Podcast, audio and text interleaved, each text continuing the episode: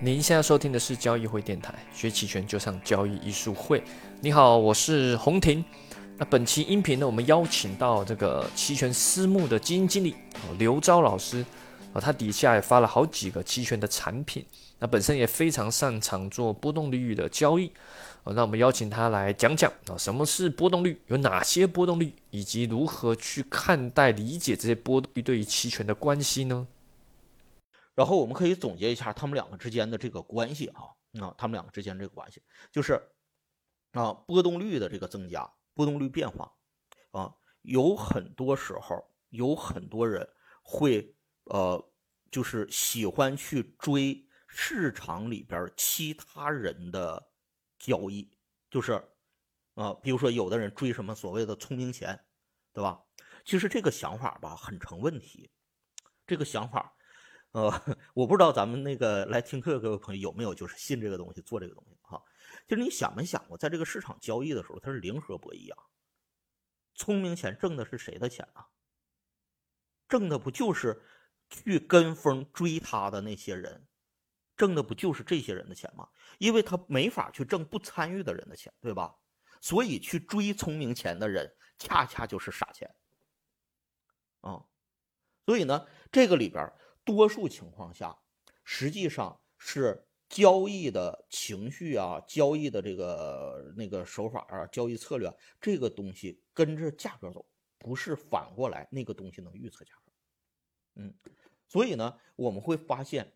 这个波动率的变化除了极少数情况，这极少数情况是什么呢？就是我事先我对这个事有预期，我们事先都知道它可能要出事儿，但是呢谁也不知道那个事具体怎么出，出来之后是往哪个方向，这种情况下呢它的波动率可能会由于交易者的情绪，交易者的预期提前升高，但是升高之后未必对应市场剧烈变化啊，剩下绝大多数情况下它的这个波动率的变化都是与那个大涨大跌相伴随的，就是市场先跌了然后它波动率跟着上去了，不是说波动率上去了然后市场跌的啊，这个的话看到很多分析师都在这个地方，呃，我不知道是有意的，不知道这人是傻是坏哈，就是有可能是有意的，有可能是无意的，就是有可能是无意的是自己就信了，没有分析自己就信了，啊，呃，坏的是什么呢？他自己明知道不是这么回事，但是这么讲比较吸引人，因为大伙儿都希望能够掌握一种既简单又有效的方法，但是在市场中根本不可能有既简单又有效的方法，因为如果简单，大伙儿都用，用了它就会失效，啊，所以有很多人那么解释，但是这个解释是一个明显很坑的说法，不是那样的，反了。嗯，还有呢，就是呃，如果说单纯的波动率增加，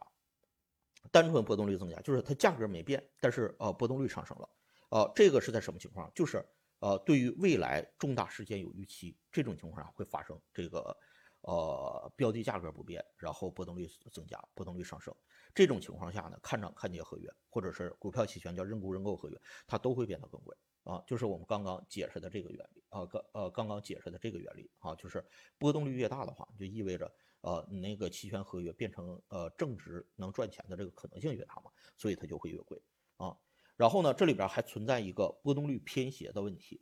啊，就是理论上来说，按照正常情况下哈，呃认为呃标的价格呃那个上涨的概率和下跌的概率是相同的。理论上来说是这么认为的啊，呃，所以呢，在期权合约的波动率的时候，它看涨合约和看跌合约的波动率也视为是相同的。就是我们画这图，不管是画的这个图，还是前边扔球扔出来的这个，它都是左右对称的。嗯，但在现实条件下呢，呃，那可能这段时间大伙儿就倾向于市场会上涨，或者这段时间大伙儿倾向于市场会下跌。呃，那当大家出现一致性的判断，就是涨或者跌的一致性判断，出现这种情况的话呢，呃，那它就会发生波动率偏斜，就是大伙普遍看涨的时候，看涨合约就会比较贵，看跌合约便宜；大伙普遍看跌的时候，就反过来看跌合约比较贵，看涨合约比较便宜。这个的话呢，就我们现阶段，我们现阶段能够看到的，呃，大部分的接手期权的资料，其实还都是从国外翻译过来的，尤其是从美国译过来的。咱们自己这儿本土的研究期权的，能提出靠谱的观点，能提出靠谱的东西的还很少，因为咱们本身这个期权这个东西，呃，那个，呃，就是发展的比较晚，本来这个东西从最早的五零到现在的话，这是呃六年，看六六六年多一点啊，这么短的时间里边，咱还没形成自己的这这些这一套体系，这这套东西，所以呢，我们都是拿着美国的那个套，但是美国市场跟咱不一样，拿美国那东西生搬硬套的话，你去做在 A 股市场上可能会死得很惨，可能会死都不知道咋死的啊，因为他说的那个东西。东西说的道理是对的，但是所有的道理都是要结合具体实践来用的，结合具体条件来用的啊，他说的那个道理没有错，但是呢他跟咱们市场情况不符啊。比如说像在美股市场上就不存在这种，就是它也会有这波动率偏斜，但是它的波动率偏斜就比较小，因为它有很多的那个就是呃，它的衍生品交易已经很成熟了，然后呢它里边有很多的套利者，一旦出现比较严重的这个偏差的话，套利者就能把他这个偏差头寸砸平了，所以呢他就不容易出现这波动率偏，而而且他交易不受限制，他可以空卖，就手里没有股票没有现货我可以先卖，不像咱们咱们是融券，就是你能借助你能卖，他是可以空卖，就是我没有我也先卖，卖完之后呢我过后我再去买补回来就行，这个在咱们市场在在在 A 股市场中是不允许这么交易的啊。所以就像这些规则的不同，它的交易的参与者的那个呃交易方法的不同，这些东西是会影响这个市场表现的。所以在 A 股市场中，如果我们去交易期权的话，这个波动率偏斜的问题是一个大问题，这个在国外成熟市场根本不是问题的东西，对我们来说是个大问题，这个是一个我们必须得关注的事儿。嗯，所以我们得知道，就是当交易者的这个市场判断形成一致性判断的时候，这个时候在期权上是有明显体现的，而且这种判断不一定对。嗯，好，然后第二个问题来说一下，就是为什么会有多个波动率啊？啊，那个就是我们在说波动率的时候，我们在说波动率的时候，大伙都说波动率，但是呢，这个、呃、其实我很讨厌这么来讲，我很讨厌就是啊这么来来那个交流，这么来讲东西哈。啊，因为我们在说波动率的时候，不加上前边的那个限制，不加上加上前面那个限制的话，说的波动率这一个词至少可能有三种含义，至少可能有三种含义啊。所以有的时候会出现啥情况呢？我们聊半天，最后不知道聊的是啥，就是咱俩都说波动率，可能你说的那个波动率和我说的波动率用的一个词表达完全不是同一个含义。嗯。所以先说一下期权这个波动率哈，呃，它是怎么来的啊？其实最初在定价公式里边有波动率，然后研究说说这个波动率它那个上涨的时候会怎么样啊，下跌的时候会怎么样啊，或者波动率大的时候怎么样，小时候怎么样啊？其实他说的都是这个，呃，是未来的真实波动率，未来的真实波动率，未来真实波动率是啥意思呢？就比如说像现在。呃，假设说我做那个十一月份的股指期权，哎，昨天是十月份股指期权到期，对吧？我做十一月份的股指期权，存续期一个月。那这个未来的真实的波动率是啥意思呢？就是一个月之后，呃，标的的这个价格，就沪深三百指数，它的价格的这个分布形态会是啥样的？分布形态就这东西，就是未来它的可能的价格分布形态是啥样的？啊。这个东西本身就不太符合我们日常的思维，因为我们比如说现在让你去判断说的，呃，那个就是说这一个月你觉得市场会咋走啊？你觉得沪深三百会咋走啊？这个时候你会倾向于说，我有判断上涨，我判断下跌，啊，涨涨多少啊？跌跌多少啊？如果能判断我说，呃，能涨到五千一百点呢，还是说跌到四千九百点？就是我们判断的时候，我们倾向于去判定一个确定性的结果，虽然我们知道我自己的判断不是那么准。对吧？但是呢，我们会倾向于给一个点，给一个确定结果。但是在做期权交易的时候，实际上这个事儿它是按一个分布来算的。就是你问我说说未来市场会怎么走，我不知道，我不知道啊，它到底是怎么走，我不清楚。那我判断的时候，我判断的是一个什么东西呢？啊，就是在这个里边给呈现的这俩参数，一个是缪，一个是西格玛，我判断的是这俩东西。嗯。就是我们平时说的多少点啊？我们平时说的多少点，实际上是这个缪，实际上是这个缪啊。然后这西格玛是它离散的程度，这西格玛是离散的程度啊，就是它多有多宽。这个缪决定它中心位置在那儿，中心位置在这儿啊，五十，这缪等于五十。然后呢，西格玛越大的话，代表它越矮越胖啊。所以做期权交易啊，职业投资者从来不判断说它到底会是哪个点，都是判断它可能是哪个范围，它是一个什么样的分布啊、嗯。然后这个呃，对于它的这个分布的形态的话，呃，如果它的这个分布越宽，就前面我们说它分布越宽的话，也就是说它的那个西格玛越大，这种情况下呢，啊、呃，它对应的这个期权合约就越贵嘛，啊，呃呃，然后哦、呃，那个理论上定价的时候，理论上来说是把那个谬视为是，呃，与当前价格一致的啊，当然它要考虑，如果是股票期权或者是呃股指期权的话呢，它会上浮一点，上浮一点呢是考虑资产时间价值。这个的话呢，分析它很复杂，然后呢，呃，如果我们做的不是非常长期的那个合约的话，它的影响就很小。所以呢，我们不特殊说明的时候，我直接把这个忽略掉哈，省着把事儿就是能听懂的讲听不懂的啊。呃，那个呃，通常情况下，在定价的时候，我们假定成它的那个谬是跟当前价不变的，然后就是它的那个离散程度是多大，在影响这个期权合约的价格。但实际上，我们真去做交易的时候。哦，那我们肯定对那个它未来是呃上涨还是下跌会有一个判断嘛，啊，判断它会涨多少或者是跌多少啊，啊，但是它还是对应着这个轴的这个变化，对应着这个轴左右移动的话，还是一个分布的这个移动，嗯，那这种情况下，啊，这种情况下啊，那我们去考虑这个期权的价格啊，考虑期权的价格啊，呃，那这个。定价的时候考虑的这个真实波动，其实这个东西如果我们知道它知道它是多少的话，其实我们就能够给现在，就如果我知道未来这一个月它的波动是多少的话，我就能给出现在呃每一个期权合约合理的价格该是多少。这合理的价格该是多少是啥意思呢？就是你这一单做你有可能赚有可能赔，但是你始终按照这个方法做，最后的结果不考虑交易成本，你做出来的结果就是不赚不赔，这个这就是它的合理价格啊，这个是它合理价格。因为我们知道在期权交易的时候，其实买方和卖方都是觉得自己会赚钱然后才去交易的嘛，对吧？但是每次都肯定会有人判断错，每次都肯定会有人判断错。但如果说大家判断的对与错都是随机的，最后的结果是你始终坚持一种交易策略的话，那最后你就应该是不赔不赚。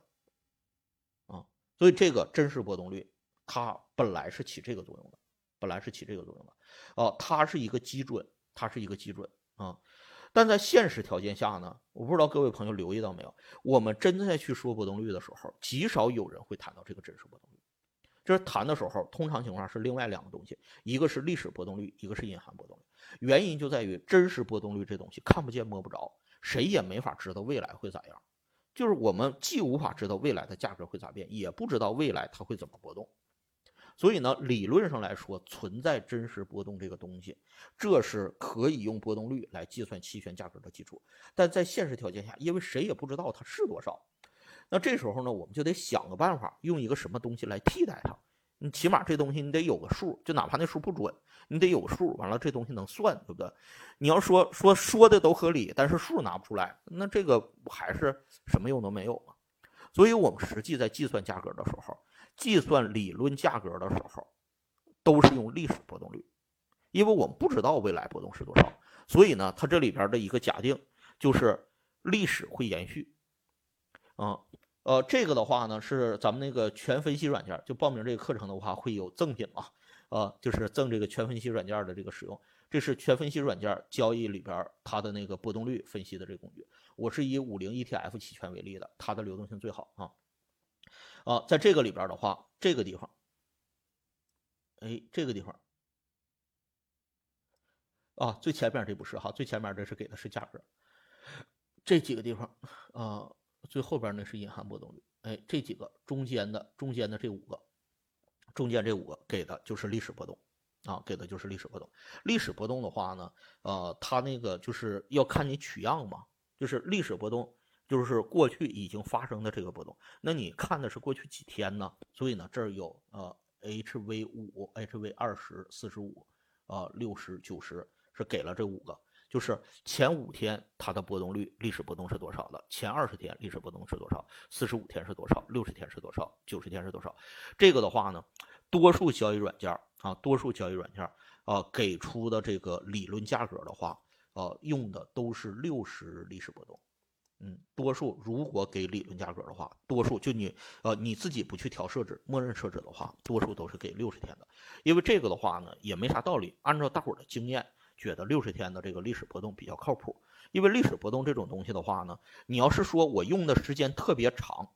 用的是过去特别长的时间的话，确实是这个数准确稳定性会比较好。但是呢，它反映不出来当前的市场特征，对吧？如果你用的时间特别短的话呢，那你看你就一一共就用这五天的数据，那比如说第六天，第六天的话是剧烈波动的，那你第六天的数据添进来，把那个原本的五天里边第一天数据踢掉了，那你那波动率不一下就上去了吗？它会上蹿下蹦的很厉害。所以兼顾稳定性和呃它的那个就是灵敏性啊，就是考虑它的准确性、稳定性和灵敏性。这样的话呢，就需要一个权衡，就你既不能用太长时间，也不能用太短时间的，啊。然后大伙儿经验上来说，最后觉得六十日的似乎是最靠谱的，所以用它的就最多。嗯，但用历史波动率这个东西的话呢，用它去预测价格，这里边也有一个不正确的前提，就是，呃，它的前提是，呃，那个历史会重复，它的前提就是历史会重复。未来的波动率跟前面的波动率是一样的。比如说我现在我做十一月份的那个期权啊，那我就得假定我用六十历史波动来分析，那我就得假定成呃市场在十月份这后半个月和十一月份呃那个前半个月，它这一个多月的时间里边，它的那个标的的这个价格波动啊，跟前边那三个月啊，跟前边那三个月就是呃八九十跟这三个月的情况是差不多的，那我就得假定成是这样。如果说这俩不一样啊，如果说这俩不一样啊，说的那个呃十一月份可能也有事儿要出现剧烈波动，那你这个情况你再拿前几个月的去做参考的话，那明显参考器就选错了，对吧？啊，所以这是历史波动它那个呃就是用的呃它的、呃、有用的道理和毛病哈啊。啊呃，然后如果说我们说波动率又没有强调说是哪个波动率，这个多数情况下这人说的很可能是这个隐含波动率啊。隐含波动率是个啥东西呢？就是咱们前面这不都列出来了，说期权合约的价格都受哪些因素影响吗？啊，那这个的话其实它就是一个解一个方程嘛，就是我知道这个标的的价格，知道那个行权价，知道波动，呃，知道波动率，知道存续时间，是吧？知道这些东西，我就能算出来它合理价格是多少。啊，那我们知道，在期权交易的时候，期权的价格是靠竞价交易出来的，不是靠人拿什么计算器那么去算出来的，对吧？啊，那现在如果我假定市场交易出来的这个价格就是合理价格的话。啊，那现在我也知道它的标的价格啊、行权价什么的，别的东西我都知道，我就差波动率一个知不知道？那我这方程里边不还是只有一个未知数吗？那我就可以根据已经发生的这个市场的实际价格，然后我去反推，